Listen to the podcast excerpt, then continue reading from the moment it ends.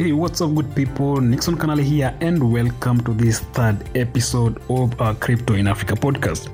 Crypto in Africa podcast is a podcast around crypto in Africa, where we get just to sit down and talk to industry leaders and experts around crypto adoption and the direction Africa is taking when it comes to crypto. Already, as I said, this is the third episode, and we've done two episodes already, which are already up on various podcast streaming platforms we could actually check out. And we've been talking about CBDCs, we're talking about crypto adoption, and for this new episode, we're going to be talking about peer-to-peer exchange platforms, or what they're commonly known as P2P in Africa. So, again, I'm going to be hosting some pretty interesting people, including Victoria, who is actually a blockchain content team lead at Portex Inc. Also, I'm having Benjamin Aruda, who is the founder and lead at blockchain consultant, Chain Advice, Blockchain Advisory, and Chioma Agbo, who is a freelance crypto writer all the way from Nigeria. Yeah, so we're going to be talking about something very interesting. So keep along and engage us. Listen along.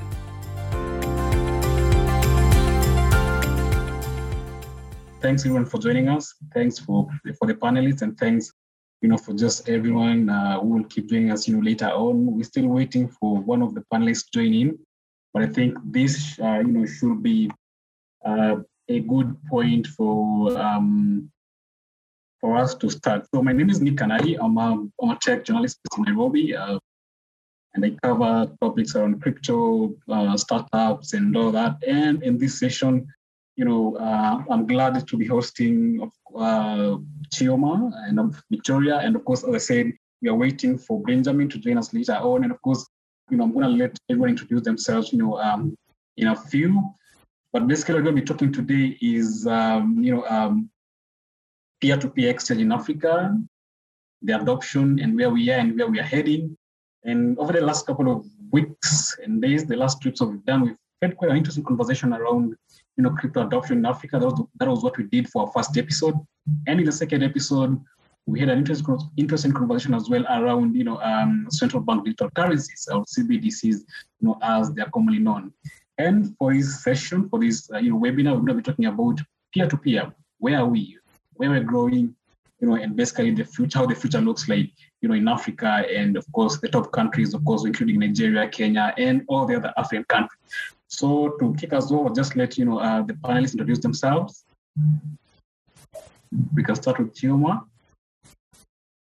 Tell us about yourself, what you do. Good morning. Morning to you. Okay, my name is Chioma, and I am a blockchain writer. I write about cryptocurrencies. I write about decentralized finance. I write about metaverse, autonomous organizations in simple, everyday language. I prefer to let people understand the jargons in tech. Yeah, which is actually a good thing, because most of us, some people really don't understand the deep tech. So breaking it down actually works very well. Yes. So that's me. All right, thank you so much. Sure. All right, thank you so much. Victoria? Hi, so nice to meet you guys. So my name is Victoria, and I'm really excited to be here. I'm a blockchain content creator. I've worked with different projects, different firms, marketing firms, and different organizations in the blockchain ecosystem. And I think for me, it's always so exciting being a part of anything in the blockchain ecosystem, especially things that discusses growth and as well as educates people around what is happening in the system as a whole.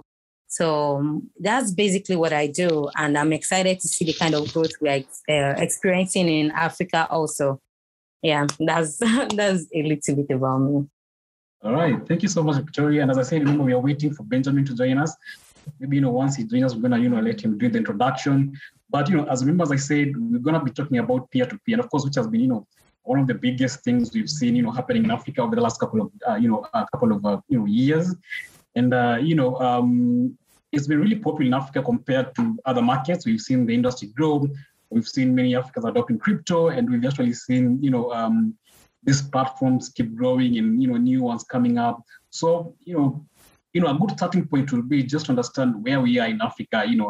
when it comes to, you know, peer-to-peer. So again, I'm going to let Victoria take this first. So Victoria, from your, you know, where you're sitting, what you've covered, what you do, you know, how would you describe this space right now? Where are we, you know, enough when it comes to peer-to-peer? Chioma, can you take this as you wait for Victoria? Yeah, we can. I can hear you, but like it was frozen for like a while. I couldn't hear anything. Oh yeah. So you know, the question was, you know, of course, let's say, you know, the good starting point would be for us to talk about, you know, where we are right now in Africa when it comes to peer-to-peer. Of course, we've seen the continent grow. We've seen, of course, new external platforms coming up, and of course, we've seen a number of Kenyans adopting crypto and all that. So, from where you're sitting and what you do, and how would you describe this space right now? Where are we in Africa? Well, honestly, I think we are actually catching on really fast. You know, it's so difficult for you to go out on the street and ask a common person, do you know this coin or that coin? And you will find someone that is completely clueless. It's very difficult. Even my father has a crypto wallet. That's how much we've grown to a very large extent. We have a lot of young professionals who work full-time, like myself, in the crypto space. And when you talk of P2P, I think if you check even on the global rating, Nigeria has a very high rating. That's globally. And same with a lot of African countries. We have South Africa there too. And we have Kenya. We have a lot of African countries really embracing the blockchain technology. And I think more than any technology we've seen so far, I think this is one that we can be very confident that Africa will not be left behind, because we are doing so much in this space and we are making so much impact. So I think to a very large extent, we've really come a long way. And I think we are still going a long way too. Oh, yeah, that's quite interesting, because, you know, I was reading a report, you know, the other day, and they were talking about how, you know, crypto adoption in Africa grew by, you know, 1,200%, you know, between July 2020 and, you know, June 2021. So that's quite a massive growth. And, you know, maybe Chioma, you know, tell us, what are your thoughts on this? You know, where are we in Africa? Yeah, like Victoria said, I think we are making huge progress, you know. Even if you ask a market woman on the street, she knows what cryptocurrency is. She may not be able to give you a full definition of the term and a lot of the use cases. But of course, she has an idea of what digital currencies or cryptocurrencies are. So I think we're making good progress. And to when you look into the tech space, you see a lot of things are going on. A lot of young Nigerians are making strides, huge strides in making sure that this technology gets to everyone. So I think we're making good progress. All right, that's good. Remember, as I said, you know, I was reading a report about, they're talking about how, you know, it grew by 1,200%, which is really quite a massive number. And maybe, you know, one would ask, what's driving this growth, especially markets like, you know, Nigeria, Kenya, you know, I mean, it's growing big. What's driving this growth? Okay, I don't know, Victoria, do you have something to say about this before me? Victoria? No, I think the question is for you. I will go right after you. I'm good. All right. For as to what is driving the growth, a lot of things can be seen around the African space that you would say these are the things, but we would mention some of them. One major factor for me is the constant devaluation of the African currencies, of our fiat currencies. It's crazy that between the period of time when I read an article that said between the period of time when that was in 2015, when the first warning ban on crypto, on Bitcoin came out in Kenya, to 2021, the Bitcoin had seen 11,000% growth, and the Kenyan fiat currency has lost 7% of its value. So first and foremost is the constant devaluation of the African currencies. Then you look at access to financial services. I mean, okay, this can be attributed to infrastructural development in Africa. So that is a cost. And then we have savings need, young Africans, young Nigerians, Kenyans, young Africans generally want to save money. And then when they see the margin, the interest margin of saving with financial institutions as against saving in cryptocurrencies and all of these digital currencies, you know, the difference is so much. Then we have ease of cross-border remittance. Yeah. Sending money. The other day, I sent an article that I wrote, and I was to be paid, and I checked the interest or the fee. Sorry, the fee that I was going to pay by using any financial institution, as against using crypto. I was like, and with crypto, it's almost like 0% fee. Yeah, you know, so cross-border remittance and payment, the convenience and speed of using cryptocurrency is unparalleled, you know. So I think these are some of the reasons why the adoption of cryptocurrency is increasing. And then when we come to talk about peer-to-peer, you know, when you don't have to go through a third party to make payments or to transfer money, it's amazing because it boycotts all of the formalities and helps you get a higher value for your money. So I think those are basically it. All right. And actually, thank you. Before I jump into Victoria, thank God you mentioned peer-to-peer. And of course, earlier you mentioned, like, you know, you try to break down the jargon to people really don't understand, you know, everything about crypto. And what does really peer-to-peer entail? What does it entail? Okay. Peer-to-peer is an exchange of value without a third party. Yes. So you see Mr. A and Mr. B wants to carry out a transaction, and then they do it without needing a financial institution or someone to go in between them. Yeah. That's basically, in layman's term, what peer-to-peer means. Mm-hmm. All right, interesting. So Chioma, just back to the question, you know, I let, you know, Chioma answer. Yeah. What does the figures I gave, you know, tell you about the space? I mean, what is really pushing this increased adoption? I think in one word, I would say inflation. More than any place, I've not lived in other African countries. I've read reports, but I can say for Nigeria, as the prices of things currently are crazy. The rate of inflation we've experienced in the past few years has been the kind we've never seen. And I think more than ever, it has really shown the need for a currency that actually truly adds value. As a person, I don't get paid in any other means other than crypto. I don't take it. I only get paid in cryptocurrency. I mostly only save my money in crypto. Then when I need to trade, I use peer-to-peer.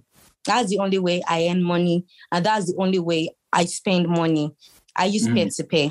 This morning, before coming on this call, I've done that. That's if I need to make any day-to-day transaction in my own local currency, I use peer-to-peer to make sure that, okay, I can now transact. Because over time, just like I think Chioma made mention of that, one, you can comfortably make money without getting third-party charges, which are mostly very ridiculous. Yeah. Because I remember when my sister was in school, my mom would send that money from Nigeria to a bank. Nigerian banks would take their own charges. Foreign banks would take their own charges before she now gets a sum of the money, which is really crazy. And at the end of the day, we were pushing for decentralization. It's cutting away systems like that exist, that mostly, like, they charge ridiculously. On the fact that I rarely even save on my account, almost every month I get charged at least 1,000 naira, on maintenance fee. How crazy is that? A bank that I can't boast of 1,000 naira as profits or maybe interest rates a month, but you charge me that same amount to maintain my account with you while you use my money to make money. How crazy is that? That's really fucked up. And I think our generation sees that. And I don't want to use the word woke, but I'm a Nigerian. We are woke and we are really aware. We understand what is happening, and we can't allow those systems to be in place. I don't know if you get. So an average Nigerian sees the opportunity of cryptocurrency as an empowerment. Mm-hmm. It empowers us both in terms of trade, both in terms of earning, and and it gives us freedom. And I think that's what I think majorly drives the the growth in Africa as a whole. And I think the situation in Nigeria extends across Africa, reading like true studies and all of that. And I think those things can be channeled to the major drive behind the growth of cryptocurrency as a whole. Oh, interesting. And actually, Africa, when you combine some of these top countries, across the continent, amassed, around $105 billion worth of crypto, in focus for the year ending in 2021. And, of course, driven by peer-to-peer, a transaction, of course, in the big growth market. And we've seen countries like, Kenya, Nigeria, South Africa, and Tanzania having some of the highest grassroots adoptions. So what does it tell you about the future of peer-to-peer, the future of crypto in these stock markets? Wow. See, I think I get really excited when I talk about blockchain topics, and it's very evident because I think we have a really long way to go. And see, when I say the future is bright for Africa, I mean it. Because the rate of people we have, even aside from centralized exchanges, that you could at least go on to use the peer-to-peer aspect. Person to person, even without using centralized exchanges, peer-to-peer transactions are going on. At least in I can't speak for Nigeria. That's why I said, as much as we are talking of Africa, I've lived in Nigeria, and I can talk of the blockchain space and the crypto space in Nigeria. And I can say that a lot of people trade outside of even any centralized exchange. Mm-hmm. People don't even need centralized exchange to change their cryptocurrency. You have a friend that owns coin, as Naira. It's like everywhere. I can't count the number of times that I probably can't even go on Binance. All I need to say is, oh, can you send me your wallet address? Let me just send this coin to you. Then you get your money. Mm-hmm. So I think the future is really bright. And I think we have a really long way to go. But looking at the rate, because I always say it, that we are still early in. These are still the early years. Because no matter how long you can claim you've been in the blockchain space, you can't be earlier than 2009. Yeah. That's the truth. And so we can say that we are still early in the technology. And we can see how much the mainstream adoption has grown in the last 3 years. And since 2020 lockdown, we can say that we've experienced way more growth than we've ever seen in the ecosystem, because the whole world can now see the importance of digital representation and the essence of being able to communicate outside of the four walls of an existing building or something. So I can say that we have a long way to go, but I think we are really on the right track. And Africa is definitely not taking the back seat this time. All right, interesting. I mean, Chioma, is this something you agree with? Are we still early in the, in adoption? How does the future look like according to you? Yes, I agree with Victoria on most of what she said, but there is one aspect of it which I would really like for Africans to really do something on, which is with regards to policies and regulations. Because in as much as there are actors in this space, see, the generation we find ourselves is one that every participant, you see millennials, you see Gen Zs, you see Gen Alphas, they all want to do things. They just want to break boundaries, to break barriers. But then without regulation, people can do a whole lot of things wrong. Yeah. Mm-hmm. Now, the statistics we have as regards peer-to-peer transactions is nothing compared to informal transactions that go on behind the scene. Mm-hmm. You see people do it on Twitter Spaces, on WhatsApp, on Telegram, and then all of these transactions are not being taken into account. Now, when we talk about remittances and all, as much as we are tax aversive, I believe personally that taxes are one of the major ways or avenues that governments develop the society.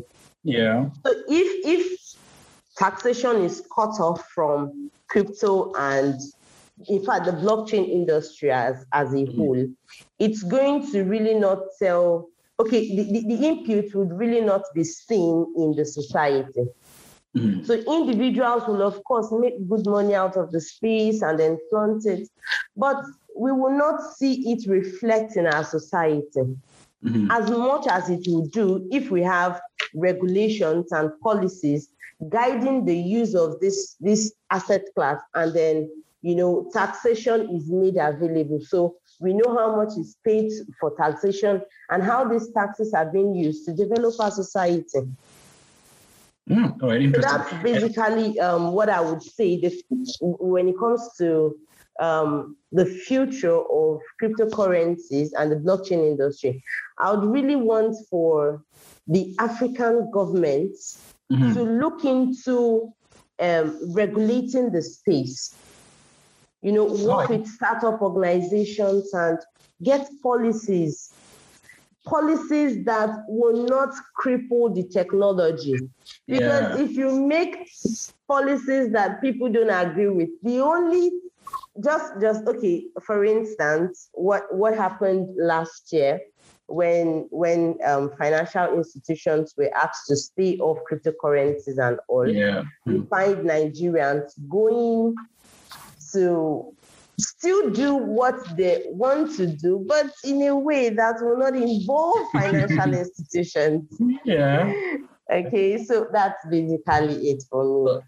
And actually, I'm glad you actually brought up the you spoke about regulation, because I remember last week when we were talking about CBDCs, one of the questions we really tackled was around regulations. I mean, previously, we saw, even before Nigeria decided to come up with the eNaira, the Central Bank of Nigeria came up with the eNaira, there was so much about crypto, right? Saying how, there are Ponzi schemes, how Nigerians are being swindled. And we've seen the same thing in Kenya. When the Central Bank of Kenya was so much against, warning Kenyans against trading around in crypto. And now, they just, unveiled, they unveiled a white paper, I think, basically asking for recommendations, people to just give feedback, because they're considering now, adopting, CBDC. So my question is around regulations, and after complaining and saying all these, maybe Victoria, why African governments suddenly changing tune and saying, we can actually now, sit down and talk about crypto and now think about central bank digital currencies? Maybe Victoria, you can jump in on this before Chioma comes. Okay, so honestly, I think to an extent, it's not like they are doing it because they want to. I don't think they are fully yet, though. But I think cryptocurrency is just one of those things that is a force you really can't stop. So it's either you benefit from it, just like Chioma mentioned, or you don't. But it's beyond them. That's the truth. It's either they get to come on board and see what they can profit from it. Because it's either you profit or you don't. But the fact that you can stop youth, it's just something they can only dream of, because I don't think that can happen. And just like we always say in the crypto space, this is beyond one person. This is beyond two people. It's a force that nobody can just stop. So I think at the end of the day, the only, because I don't even think they are fully coming on board yet in Nigeria, as much as we have eNaira. I don't think the government is in support of cryptocurrencies, because my friends have gotten harassed by police for having Binance app on their phone, for having KuCoin, for just having cryptocurrencies on their phone. I remember, that was even last month. They had to go and pay one of my friends from police station. Yes, recently, because they checked everything. They couldn't find what to take him for. And they asked him, why did he have crypto on his phone? And they could arrest him. So to an extent, it was wrong, because their boss, we had to go. It was a long story, but then it was wrong. But if to an extent, they didn't even think it was against the government's order, there was no reason why they would even stop him. And that was something like last month. So I don't think they're fully on board yet, but I think they won't have a choice than to be on board, because that's money they are leaving on the table. Money they could use for healthcare and many other things. Interesting. And maybe just before Chioma jumps in, maybe For those who are listening to us, attending to this webinar, if you have a question, just drop it on the chat and actually allow one of the panelists answer it. So, Chioma, do you think African governments are not fully on board, as Victoria says? Well, I wouldn't really say they are not fully on board, but I would say the situation is uncertain. Okay. Yeah, it's uncertain because we don't have clear regulations. Mm-hmm. For instance, in South Africa, there are no restrictions, there are no guidelines on how to participate. Mm-hmm. And then in Kenya, we have don't involve in it because it's highly speculative. And in Nigeria, we have financial institutions should not get involved. So it's really uncertain where we don't know what the government is saying and what they are not saying. So yeah, that's basically what the situation is right now. Oh, interesting. And now that we're talking about these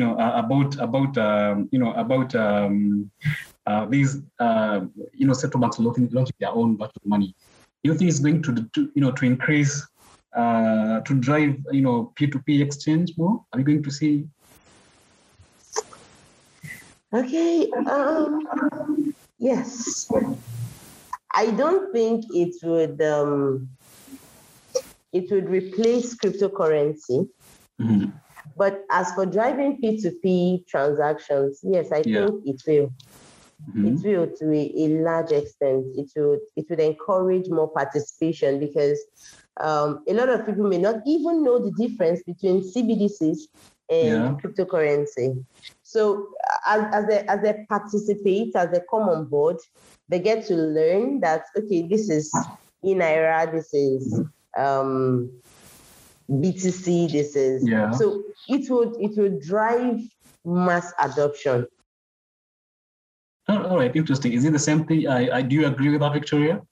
Well, honestly, I don't think so, in all honesty. Yeah. Because if we look at this at the end of the day, a government that puts a ban on crypto trading having a coin.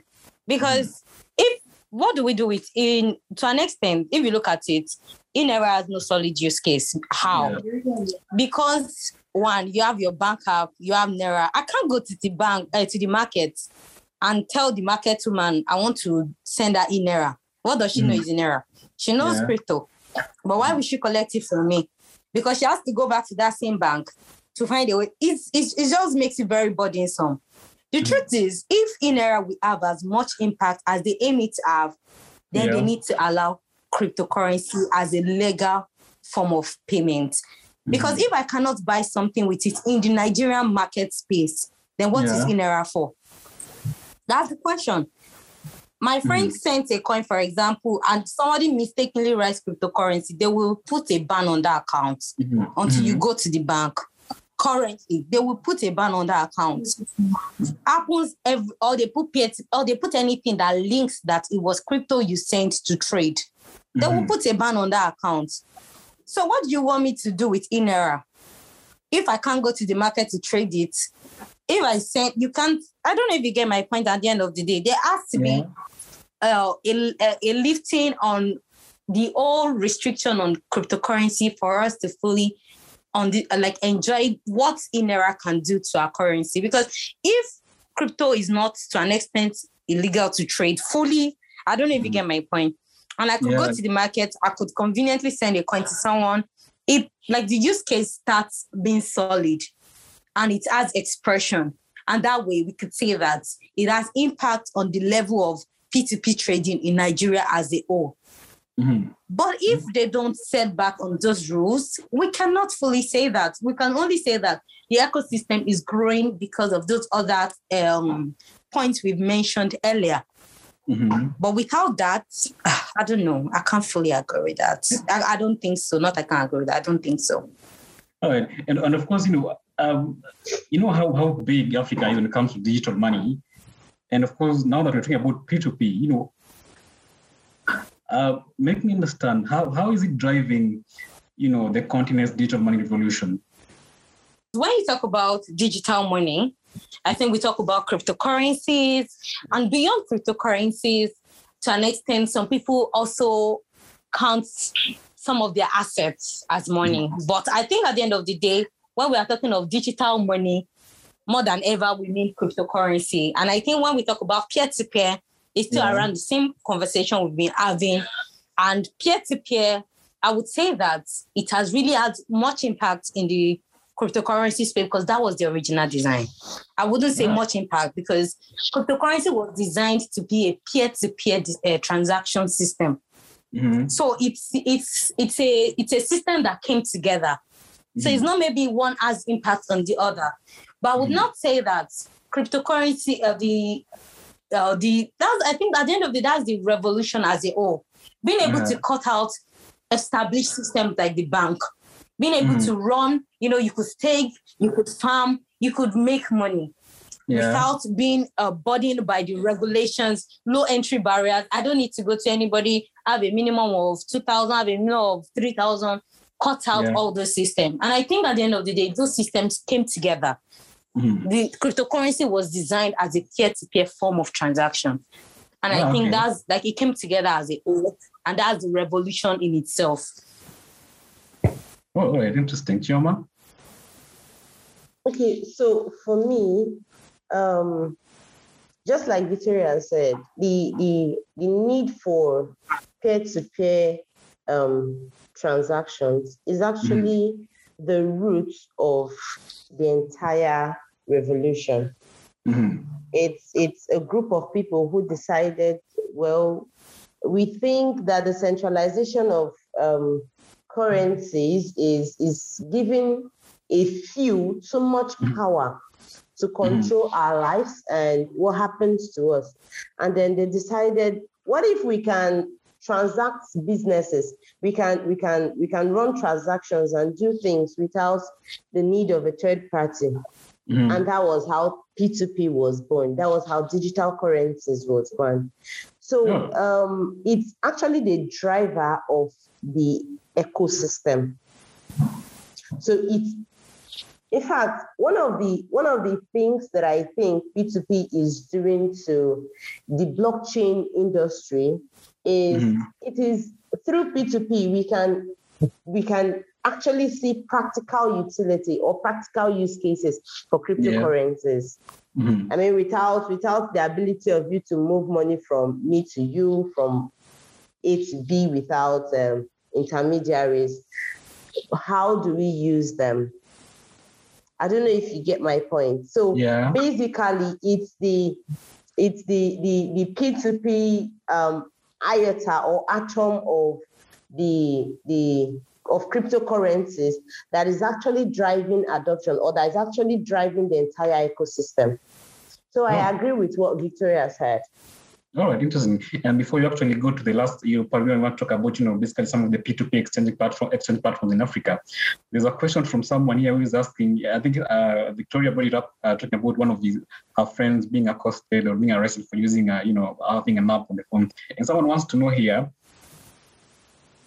so what is the public doing to enlighten the government? That's the question I'm reading. To enlighten the government, especially in Nigeria, about maybe the benefits of using crypto, to avoid embarrassing those that know about it and are making use of it. So if for example, my friend is arrested for having crypto, how do I approach it? How do I make the government know this is actually a legit transaction? It's not a Ponzi scheme or anything.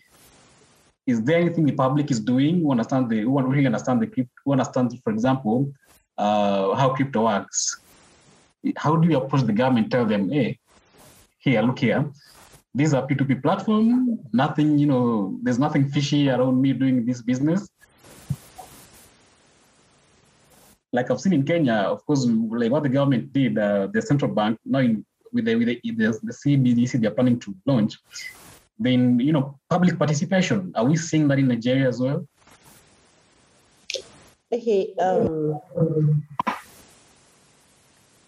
don't think the government is unaware of what cryptocurrency is.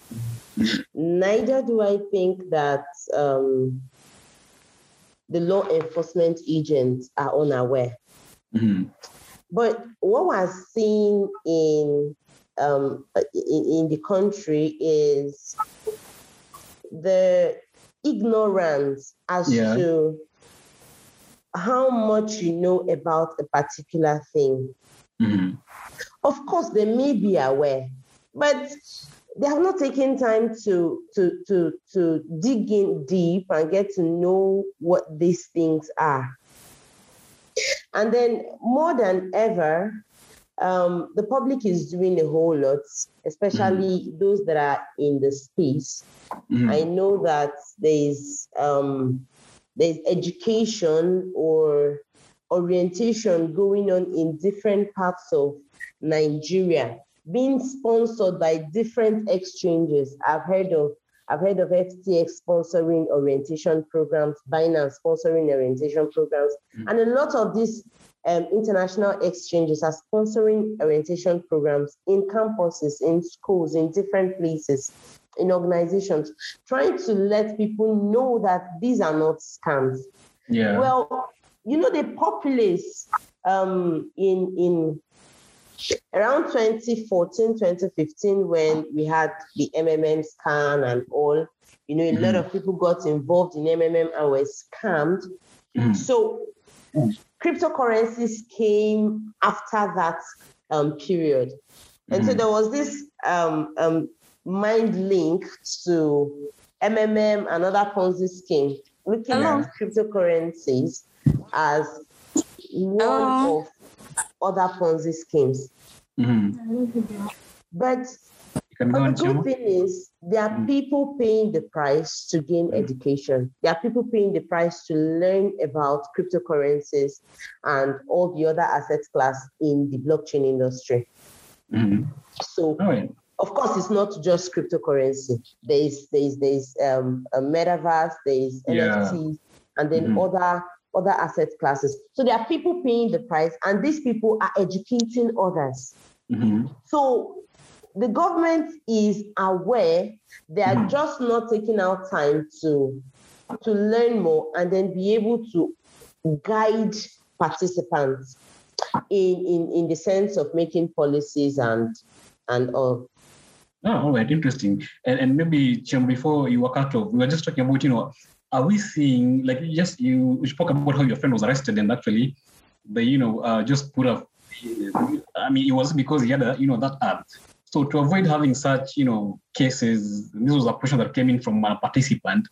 Are we seeing any public participation in Nigeria, you know, about, you know, the government or the central bank inviting people to say, okay, this, let's sit down and talk about CBDs, let's talk about the eNaira, let's educate people, you know, how do you go and educate the public about the eNaira and all that? Are we seeing that in Nigeria? Just to avoid embarrassing cases like what your friend went through? Well, the truth is, I don't think so, because I believe that they are fully aware. Because I think I've left that point where I think the Nigerian government is not so aware of what is happening. See, most of these people, you check their track record, they're very intelligent people who have done things before coming into politics. You would see someone that is a son. Like, for you to become a son is not child's play. Sharing bread or slippers in the market during elections. So I would not say that they are not aware. They know what they are doing. I just think it's, I wouldn't, sometimes I don't understand what it is, in all honesty. I wouldn't want to even say, this is what I think. I wouldn't, like, I can't even place it. Because these people are very knowledgeable people. They see what is happening in the global space. They see what, they are well informed, they are well traveled. So I just think they mostly just don't apply it back home. But I think at the end of the day, with the eNaira, at the end, like, I just think the eNaira could be a step, because the fact that they have a crypto of their own, even though it's not doing well, it's a step to say that they know that, okay, cryptocurrency is something and it can be useful. I don't know if you get the point, because even looking at the eNaira itself, we had fintech company that could work on it. Nigeria would still rather take it outside. So I think we have a lot of things we could work on as a country. But I wouldn't say on the part of government, there is so much change. But at least I listened to the vice president one time making a talk on cryptocurrency. And he was so correct on everything he was saying. He was so smart, so put together. So I would say they are aware, and we can just hope that their level of awareness reflects in their decisions very soon. Oh, interesting. Maybe just as we come to an end, and maybe for anyone who's following the conversation and really wants to understand, some of the top, P2P extended platforms in Africa, that maybe you've used or, you've written about, Chioma, maybe, actually, Victoria, you can go first here. What are, let's talk about, what are some of the top P2P extended platforms in Africa that actually people can use or people can actually transact?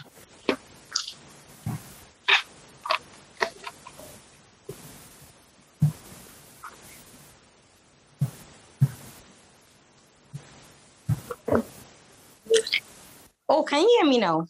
Yes. Hello? Yes, can hear you. Oh, sorry, I think my network is just messing up all around the place. Please, can you come again with the question?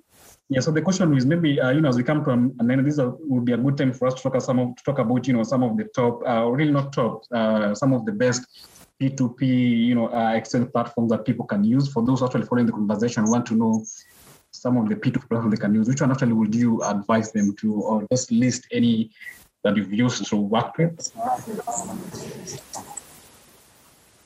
Well, I would say that in Africa, there are quite a number. We have, like OKX, we have, so many of us. I think one of the current, most common one, like I think Patricia, a lot of people to use Patricia, OKX, but I would say personally, I mostly use Binance for my P2P. Oh, and I think Binance, although it's not African, but at the end of the day, Binance, that's like what I use. But I can mention quite a number that I know that's African-based, and I know a lot of people actually use around me too. But as a person, because I have friends who use OKX, I know people use Patricia, but as a person, I mostly use Binance for my P2P exchange. And but I could list some, but I've not used them, so I wouldn't list what I've not used, but those I can list. I would say I use Binance, 99% of that. Oh, nice, interesting. Chioma, and you? Okay, personally, I use Binance, and I think I've used Quidax before too. But I think when choosing an exchange, a P2P exchange, it's just best to look at what are your specific needs or peculiar needs? Yeah. There are some exchanges there that are very, very secured, and there are others that you use them because of the number of currency pairs that they have. Others you use them because of the transparency or credibility. Others, you can choose to use them because of the user interface and user experience, So it depends basically on what works for you. What are your peculiar needs? Some of these platforms could include Paxful, Binance, LocalBitcoins, Remitano, Hodl, So just go online and run a little search to find out what are the pros and cons of each of these exchanges and what are your needs, and then you make a choice. All right, thank you so much. And maybe Victoria, how do you identify a safe, P2P exchange platform? How do you identify a safe one to use? Well, I think one of the most popular terms we have in the blockchain space is DYOR. It means do your research. In everything, you have to do your research. Whether you want to invest in a project, you want to invest in a coin, you want to use anything because, just like I said before, we're still early in to an extent. And the fact that the system is highly decentralized is supposed to be, we are not yet, I don't think we've gotten really close to decentralization in a lot of firms. It's supposed to be highly decentralized. The chances of being rug pulled is very easy. So I would say that do your research extensively and look at the really popular platforms. You get, I don't want to use the word popular, but like the platforms that are highly used. Because if you look at Binance, for example, I know Binance is a centralized exchange. And for newbies that are getting into crypto, I mostly advise to go with centralized bodies because it gives them that level of safety. It's not like you're jumping out there on your own yet, like Dexes. But like it gives them that level of safety because before anybody can withdraw from my Binance account now, I need to be sent a message on my, on both my email and my phone address. Wow, interesting. Chioma, how do you identify a safe P2P exchange platform? Yes, I love when Victoria mentioned do your research. It's something you should not joke with if you want to participate in this decentralized system or in this decentralized space. But usually, as If you become experienced in the space, you can, of course, do your research and choose is okay for you. But if you're not experienced in the space, please go with the popular ones. It is so safe. It is so safe. Like, go with the very popular ones because then they have liquidity. You know, you can easily change your money into, you know, fiat and use it whenever you want to. And then they have a lot of security measures put in place already to protect the pool of customers that they have amassed over the years. So we just try to go with the very popular ones. And then, of course, as you grow in the space, you get to learn other things you look out for when choosing an exchange, which could, of course, include the markets. I mean, the liquidity of that exchange, for instance. It should include the liquidity of the exchange. It should include that you know the thing behind that exchange. You can't just come up and then, you know, join a particular exchange when probably the team members, most of the team members are anonymous, quote and unquote. And then, you know, just one person or 2%. No, you have to know the entire team and at least know one or two things about them, their track record, where have they worked before, what is their experience. Will your money be safe in the hands of someone like this? I wouldn't want to shill any project, but looking at what is going on with SundaeSwap, I mean, there is just so much that will be left for, you know, a newbie to hope for in such projects. Well, right. Thank you so much, Chioma. Thank you so much, Victoria. And thank you so much, Patricia, for being part of this conversation. Sorry to cut in because you made mention of liquidity. And like, I know for a lot of newbies, liquidity is probably something they will need to Google. So when you talk of liquidity, basically, liquidity is mainly the rate at which you could change or you could transact. If you look at a very liquid market, for example, let me just make it as an example. If you look at the forex market, we would say the forex market is a liquid market because of the rate at which transactions can be carried out. And if you look at real estate, for example, you would say real estate is illiquid because transaction cannot be carried out at the rate at which transaction is carried out in forex. So liquidity is basically the liquidity determines the rate at which transaction is carried out in a market. So that's what she meant by an exchange with the level of liquidity in an exchange. So a place like Binance now, very fast because transaction will move fast. So it's a very easy, an exchange with very high liquidity. So just chipping that in. Oh, all right, interesting. There's a question here before we end up. Someone is asking, you know, what is the way forward to this knowledge to get to the populace? Okay, so what is the way forward?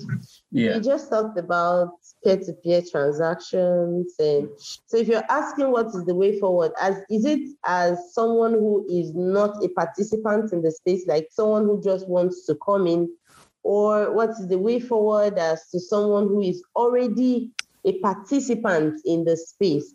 If you're already a participant in the space, of course, you should know your way around by now. And then you should know how to do transactions without having to get into government hook. In Nigeria, they tell you, please don't put anything that is crypto related in the description of the transaction. Yeah.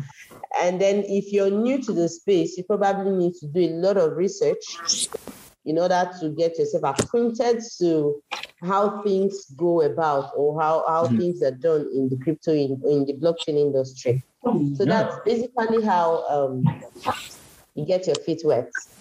All right, interesting. And maybe Victoria can answer this last question. So William is asking, how can I make money online through P2P exchanges? Well, I would say that because I know a lot of exchanges, for most of those that act as traders, they get rates. I would say that research, because I think it varies from exchange to exchange. I know some people determine their rates. They make money through the changes from rate to rate. Some make money using... because some don't even use some of decentralized exchanges, like I said before. They trade from person to person. They have their own rates. And the fact that they offer you a more secure means of trading, because you know them, and of course, they can't rock pull you. They offer maybe a different charge. And the difference between the dollar, actual dollar, and what they give you is what they use in their trading profit. What it means by trading, there are also different types of trading. You know, they also actually trade coin. You know, sell coin when the prices rise. And there are so many means. So I would say that, see, the world is like everywhere in the crypto space. Whether you want to invest in NFT, you want to invest in a new DeFi project, I would say do your research. Like, you can't be lazy in the blockchain space. You have to do your own reading. We can tell you that, oh, this is what is working. This is what will help you. But nobody can help you if you are not willing to make the changes. You have to take this step on your own, to make a lot of research on what you think would work for you. So the person has to just take chances, read extensively, go on YouTube, dedicate even if it's 30 minutes a day to research on the blockchains. If you step in to say you want to make fast money, I promise you will shock you. Because you could just make very silly mistakes. You know, and in this space, a lot of newbies, there's something we call FOMO. They FOMO in. Like the fear of missing out. That's what it means. So they run in, and a lot of times it doesn't end well. They panic sell. So just calm down, do your research, and see what form of crypto trading you would love to explore and how you could make money. Then make sure you learn from the best and don't just jump in. Knowledge is very essential in this space.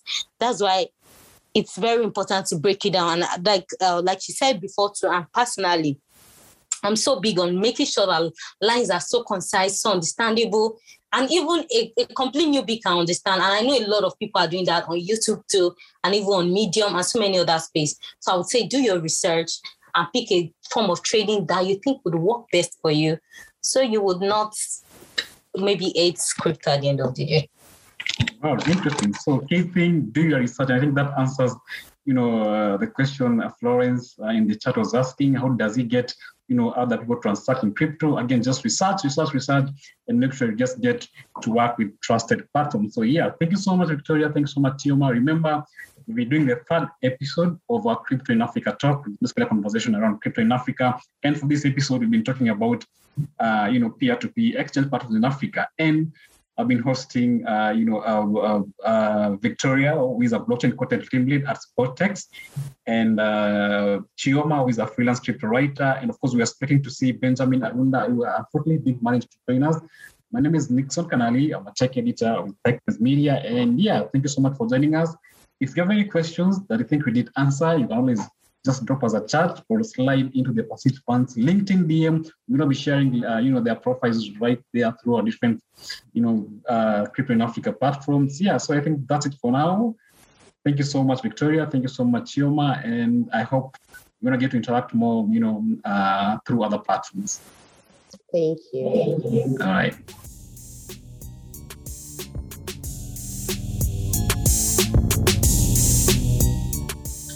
Thank you so much for listening, for being part of this conversation, this podcast. Remember, this session has been proudly organized by Crypto in Africa and sponsored by Bizin Africa. sportsbet.io in conjunction with bitcasino.io, the number one crypto sportsbook and casino betting platform in Africa. To join up as a panelist in any future discussions revolving around crypto in Africa, you can write us to us via support@cryptoinafrica.com. The Africa is Africa with a K. See you on the next one.